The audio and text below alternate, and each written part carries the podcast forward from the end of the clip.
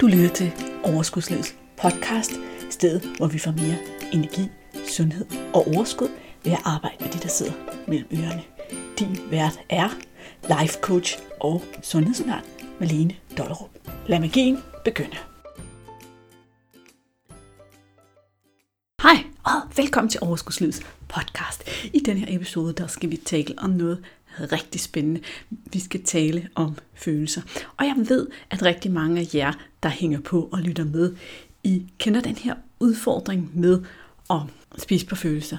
At vi måske, eller lad mig måske bare sige det på en anden måde, rigtig mange af de kvinder, som kommer til mig for at få hjælp, dem som vælger at få min hjælp og samarbejde med mig og komme i coaching, de kender den her problematik.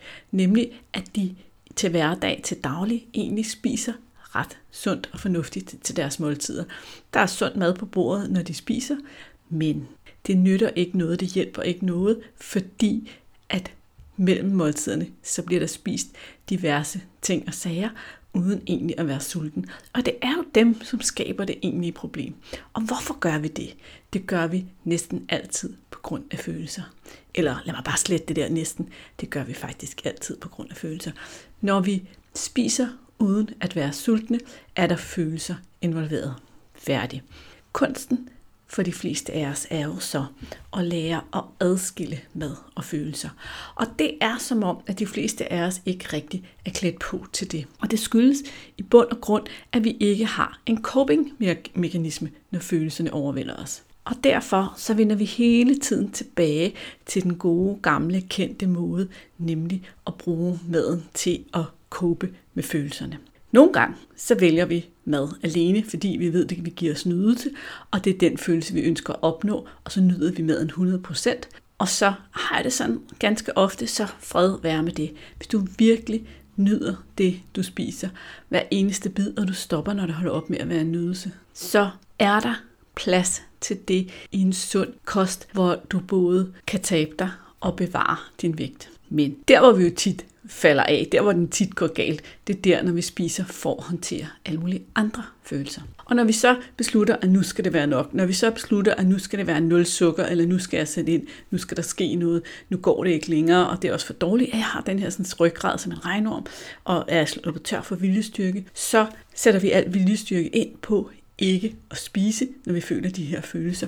Og for mange af os, der går det altså godt i ret lang tid, fordi vi sådan har et rimeligt overskud til at være med de, eller undertrykke de følelser, som så opstår, og skubbe dem væk, når de kommer, og så leve lidt med ubehaget, fordi vi sådan er meget opsat på, at nu skal det altså være, nu skal vi finde vores figur igen. Det, der så sker for rigtig mange af os, det er, at så snart at verden bliver for hård, så snart at verden bliver for overvældende på en eller anden måde følelsesmæssigt, og det kan være alt fra, at man bare synes, at hele den her coronaperiode for eksempel var noget LORT, eller at øh, der sker noget med nogen, man holder af, eller der sker noget med ens job, eller der sker flere af de her ting. Når der sker noget, der rokker båden lidt, der rokker din verden lidt, så pludselig så kan du ikke både håndtere alt det her, der sker i din verden, som ikke er særlig rart, og have det forhold til mad, som du havde før. Og så vender du tilbage til at bruge maden som coping-mekanisme i forhold til de svære følelser. Og hvis du har tanker som, det kan simpelthen ikke overskue lige nu, lige nu kan det også bare være lige meget, det må jeg tage mig af på et andet tidspunkt, så er det et typisk tegn på, at din mad er din coping-mekanisme. Og at det er dig, der giver dig selv tilladelse til at give slip på det, du har gået og holdt så kramagtigt fat i, fordi du ikke ved, hvordan du ellers skal håndtere alle de følelser, som nu kommer mod dig med 100 km i timen. Og når vi så først er inde i den her dårlige spiral, som jeg kalder den, hvor vi så overspiser altså spiser uden at være sultne. Det vil jeg lige påpege, når jeg i den her podcast siger overspiser. Så mener jeg ikke nødvendigvis, at vi skal spise til vi er ved at revne. Jeg mener bare, at hvis vi spiser uden at være sultne, så er vi overspist. Så når vi er i den dårlige spiral, hvor vi overspiser, altså der kører for meget kage, guf, is, rødvin, chips, peanuts, whatever der lige er dit eller dine drugs ind, så bliver der så lagt et ekstra lag af dårlige følelser ovenpå. Fordi selvom at du har givet dig selv tilladelse til at sige fuck it, og bare give slip og lade stå til og tage dig af det på et andet tidspunkt, så er der stadigvæk en del af dig, der ikke synes, det er så fedt, som har det lidt skidt over, at det foregår, og der har det lidt skidt over, at nu går vægten igen den forkerte vej. Og så ender det egentlig med, at det følelsesmæssigt er endnu værre, selvom det føles som en befrielse at give slip på alle de restriktioner og alt det, man har sat op for sig selv i den der periode, hvor det gik godt, så er det kun en overfladefølelse, for i virkeligheden så har du det endnu værre. Men det er svært at overbevise sig selv om, når verden står på hovedet, og alting ikke fungerer for en. Og der er så mange følelser, og man stadig ikke har en coping-mekanisme til at håndtere de følelser. Og det er jo sjovt med det her med følelser, fordi det er ligesom om, at selvom vi alle sammen har dem, selvom vi alle sammen har et liv, hvor der er 50% positive følelser og 50% negative følelser, så har vi alligevel ikke rigtig lært, hvad vi skal gøre ved dem, de fleste af os. De fleste af os, vi har en masse coping-mekanismer. Det kan være, at vi spiser, det kan være, at vi drikker, det kan være, at vi ryger, det kan være, at vi Netflixer, eller er alt for meget på vores skærm, eller overtræner, eller hakker på familiemedlemmer, eller hvad vi nu finder på, for at håndtere det her sådan svære inde i os, i stedet for at håndtere det. Og det er derfor, at jeg både i min en-til-en og min gruppecoaching forløb bruger faktisk forholdsvis meget af tiden på at lære dig den evne, det er at håndtere dine følelser, uden at bruge mad, og adskille mad og følelser. Fordi det er en kæmpe stor befrielse, når du kan det. Når du kan have følelserne for sig og maden for sig, så kan du rent faktisk gøre noget ved følelserne, i stedet for bare at undertrykke dem. Fordi lige meget, hvor meget du undertrykker de her følelser, så er de der stadigvæk, og de skal nok poppe op i hovedet på dig, når det aller mest ubelejligt. Jeg plejer at sige, det er lidt ligesom du prøver at tage sådan en kæmpe stor badebold og holde den ned under vandet med alle dine kræfter. Og du holder, du holder, du holder, du holder, indtil at der sker et eller andet, og du lige drejer hovedet væk. Pop, så flyver den lige op i hovedet på dig på det allermest ubelejlige tidspunkt. Sådan er det også med følelserne. De kommer stille og roligt og banker på, og hver gang du undertrykker dem, så råber de lidt højere, og så til sidst så kommer de på et tidspunkt, hvor du virkelig ikke har brug for at blive overvældet af de her følelser. Mange af os, vi kan gå rigtig længe og lade som om, at der er følelser, vi ikke har. Lade som om, at vi ikke føler og mærker de her følelser. Og alligevel, så ligger de hele tiden under overfladen og kræver hele tiden, at vi håndterer dem, at vi spiser mere mad, at vi gør alt muligt for at ignorere dem. Og nogle gange så kan vi ikke forstå, hvorfor vi egentlig ikke har det særlig godt, fordi vi anerkender jo kun de positive følelser, vi har. Og så ligger de andre som sådan nogle ulmende, trykkende, pressende ting nedenunder og forhindrer os i egentlig at nyde livet. Så jo mere vi undertrykker de negative følelser, jo sværere er det faktisk at have nogen som helst glæde af de positive følelser. Og det skøre fjollet er jo, at vores hjerne bilder os ind, at vi skal undertrykke de negative følelser, fordi de ikke er gode, og vi vil nøjes med de positive. Men altså jo mere vi undertrykker de negative, jo mindre kan vi få glæde af de positive. Derfor betyder det rigtig meget at lære at håndtere sine følelser og være med dem. Det handler i høj grad om at være villig til at processe dem og være i dem, når de er der. Men også til at være, men også om at være undersøgende omkring, hvad det er for nogle tanker, der skaber dem. Og være villig til at anerkende, at de tanker også har en plads inde i det hoved. For en ting rigtig mange af os også gør, det er det her, som jeg kalder at putte flødeskum på lorten. Det er, at vi tænker noget negativt, og vi ved godt, at det ikke er særlig smart at tænke det her negativt.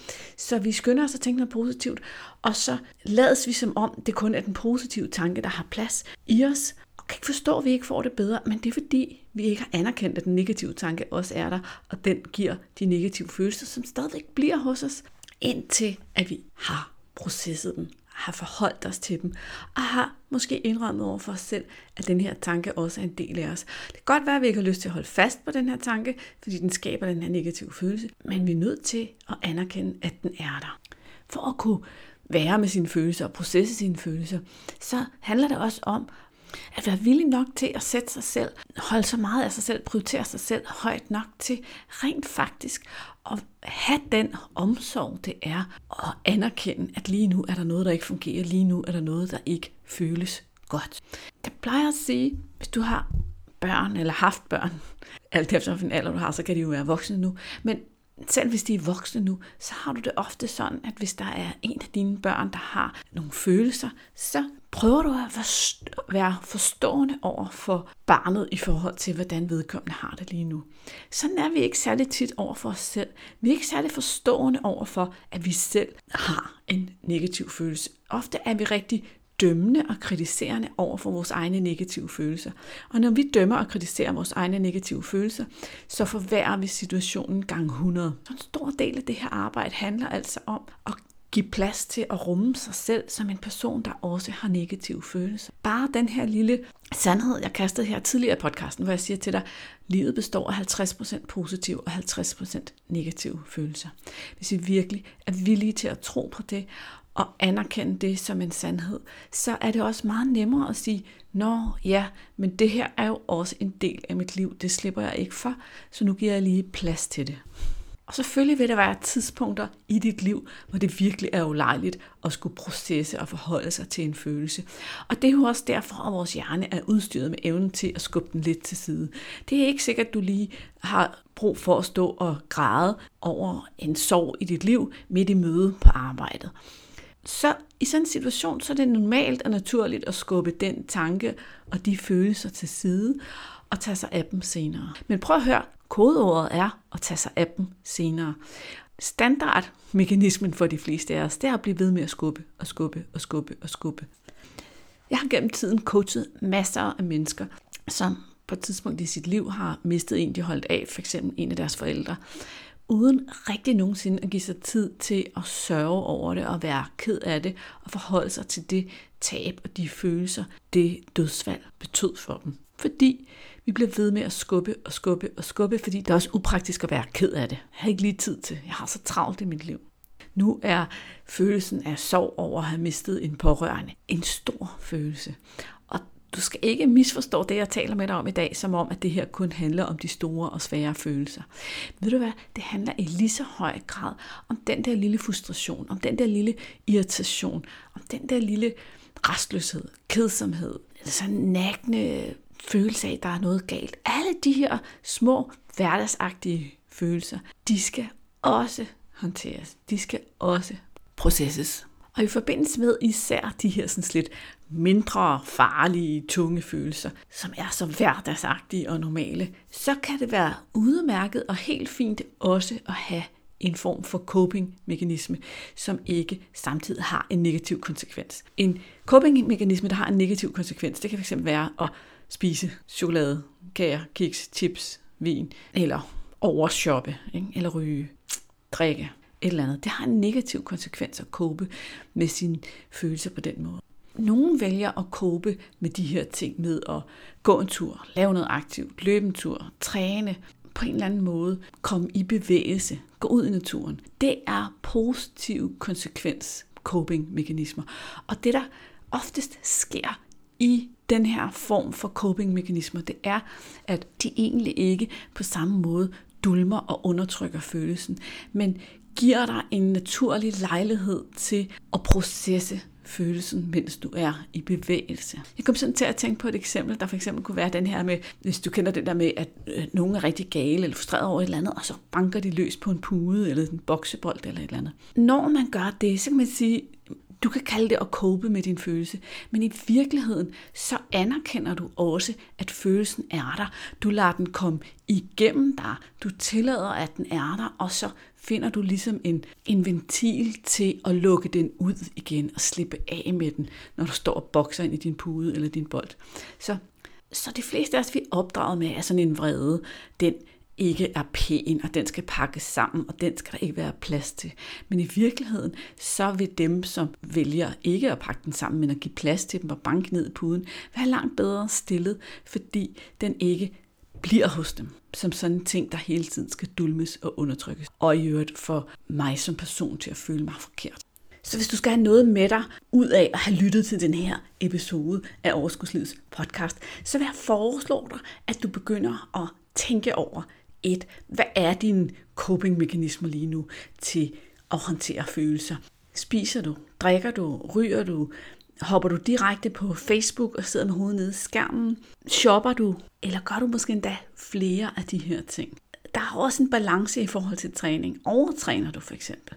Det har jeg også mødt en del, der gør. Og når vi så flytter træning fra træning til overtræning, så har det igen en negativ konsekvens.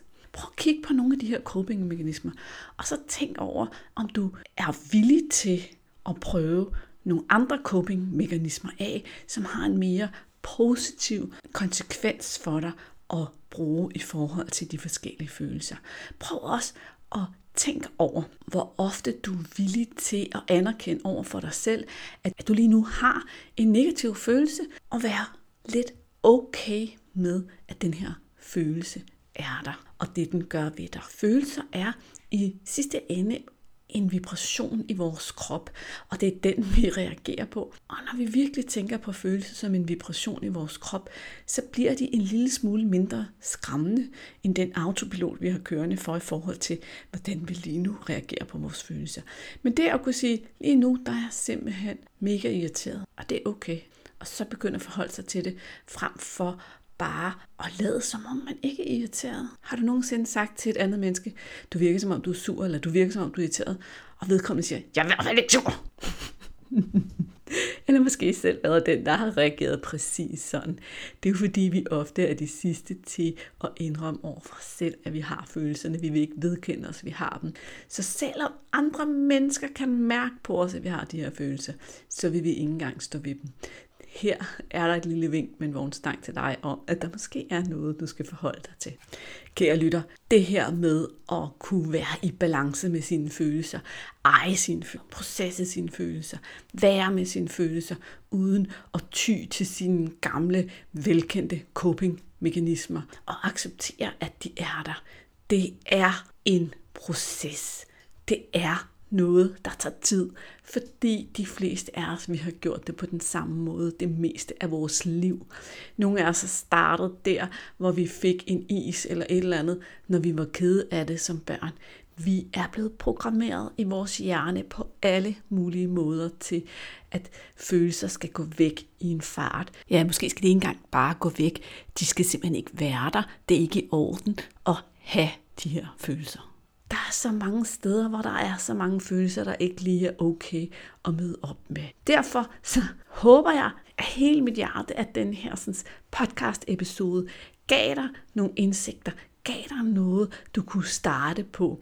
Men du skal også være opmærksom på, at på en podcast på 20 minutter, der kan vi ikke bare vende dig fra at have alle de her mekanismer og alle de her sådan, måder at kåbe på og vaner og programmeringer i din hjerne til at bare kunne det her. Det er en proces. Og for mange mennesker, der er det altså sådan, at det virkelig gør en forskel at have noget støtte og have en til at tage en igennem den her proces og hjælpe en med i dybden at forstå, hvornår det sker, og hvad der sker i hovedet, i hjernen, i kroppen, i følelserne, over det hele. Derfor har jeg også ventet så længe med at lave den her podcast episode om følelser, fordi på den ene side er det måske det aller vigtigste i arbejdet med at skabe et mere naturligt og sundt forhold til mad. Og på den anden side, så er det noget, som er rigtig svært at opnå alene, som er rigtig svært at opnå ved selvstudie. Og det er noget af det, jeg arbejder i dybden med i min coaching, hvor, vi, hvor jeg har sådan nogle processer at tage dig igennem, hvor du lærer at mærke dine følelser, vedkende dine følelser, mærke forskel på dine følelser, acceptere dine følelser, håndtere dem, uden at skulle bruge dine dulme coping mekanismer. Jeg synes alligevel ikke, du skal afholde dig fra at prøve så meget som muligt af det, som du har taget med dig fra podcasten i dag, og mærke, om det gør en lille forskel. Nogle gange gør det bare en forskel, bare at blive opmærksom på, hvad det er, der foregår. Det er altid det første skridt. Altid det første skridt at sige, hvad er det egentlig, der sker? Hvornår er det egentlig, der sker? Det sker rigtig mange, der kommer hos mig. De starter med at sige, jamen, jeg ved ikke, altså det sker bare. Det sker helt automatisk. Jeg lægger faktisk først mærke til det nærmest efter jeg har spist noget. Og det er fordi du er så vant til det, og det kører så meget autopilot, at en stor del af dig ikke registrerer, at det sker, når du spiser på den måde. Men det betyder ikke, at du ikke ved det. Det betyder bare, at du ikke er opmærksom nok til at kunne forholde dig til det inden lige nu. Men det kan du blive. For rigtig mange, som har prøvet tusindvis af veje til vægttab, Slankekurer, principper, programmer, alt muligt. Og har perioder, hvor det virker, og perioder, hvor det ikke virker. Der er det her den vigtigste nøgle til på den lange bane at skabe noget, som ikke bare virker i perioder, men virker hele tiden. Som både giver vægttabet, og som giver holdbarheden i den nye tilstand, i din naturlige vægt. Hvis du vil have min hjælp til at forstå og være i stand til at processe, håndtere dine følelser, sådan at du kan få frihed i dit liv til at være med det hele, med det positive, med det negative, få hele livet til din rådighed. Mærk de gode følelser fuldt ud. Håndter de dårlige, uden at være bange for dem. Så vil jeg elske elske at hjælpe dig at blive din life coach. Jeg kan blive din life coach på to måder. Jeg tilbyder hele året en til en coaching, i hvert fald på nuværende tidspunkt. Og hvis man overvejer, om det skulle være noget på den måde at have sin egen en til en coach, så går man ind på overskudslivet.dk-ansøg. Og her, der skriver man lige sine kontaktoplysninger. Du skriver, hvad du hedder og dit telefonnummer osv. Og så kontakter jeg dig for, at vi, find, vi to vi finder en dato for, hvornår vi snakker sammen. Så hopper vi på telefonen en lille times tid og snakker om dig dine helt specifikke udfordringer. Og hvad det er, der står i vejen. Hvordan dine mønstre ser ud. Hvad, hvor det er, at de her sådan, ting, udfordringer opstår med dine følelser, med dine tanker og alt det andet, som oftest er det, der står i vejen. Og når den time er slut, så har du et meget mere klart billede af, hvad det i virkeligheden er, der er dit problem i forhold til mad og vægt og alt det, du gerne vil opnå i dit liv. Den anden måde, man kan få sin hjælp på, det er, at jeg laver nogle fantastiske gruppe-coaching-forløb. Det sker tre til fire gange om året, så man kan kun komme på et hold, når der er et åbent hold. Og på det hold mødes vi så fast en gang om ugen på et bestemt tidspunkt. Dem kan du altid læse mere om ved at gå ind på overskudslivet.dk en gang for alle og en gang for alle er ud i et ord. Begge link kommer selvfølgelig i episodenoterne, så det er lige til at klikke ind på, hvis du skulle være nysgerrig på at læse mere. Og i øvrigt, så ah, hopper jeg også rigtig gerne på telefonen og snakker med dig om gruppecoachingforløbet. Hvis du overvejer, om det er noget for dig, så kan det også være rigtig rart at få en snak inden. Nogle gange så bliver jeg spurgt, hvad koster det at blive coachet? Og det er ikke super nemt at svare på. Det er klart, at gruppecoachingforløbet har en pris, og den kan du se inde på overskudslivet.dk-en gang for alle. Så der ved du upfront, det her halve år med alle de her coachinger og alt det her materiale og alt det, vi går igennem, det koster sådan her. Når vi snakker personlig en-til-en coaching af dig i forhold til dine udfordringer, så vil jeg gerne lige stille diagnosen, som jeg siger. Så vil jeg gerne lige vide, hvad det egentlig er, du skal have hjælp til, for at jeg vurderer, at du kommer hele vejen i mål. Og det gør jeg altså på den her samtale. Der stiller jeg dig så mange spørgsmål, så jeg ved, okay, for at du kan nå helt i mål, og ikke bare få et plaster på såret, men få løst de her problemer, du kommer til mig. Hvad er det så, jeg vurderer, der skal til? Hvor lang tid har vi to brug for at arbejde sammen? Hvor mange måneder har vi brug for, at du har støtte? Og så giver jeg dig en vurdering af det. Det vil sige, at din investering afhænger selvfølgelig af, hvor lang tid vi skal arbejde sammen. Så hop på telefonen og tag imod den her sådan, afklaringssamtale med mig, hvis du er nysgerrig på det, og så får du besked om, hvad din investering vil være, når jeg ved, hvor meget hjælp du har brug for. Jeg får lyst til at sige, at du skal også tænke på det her som en investering i din livskvalitet, i din fremtid. Du skal tænke på, hvad det her vil gøre for dig på den lange bane.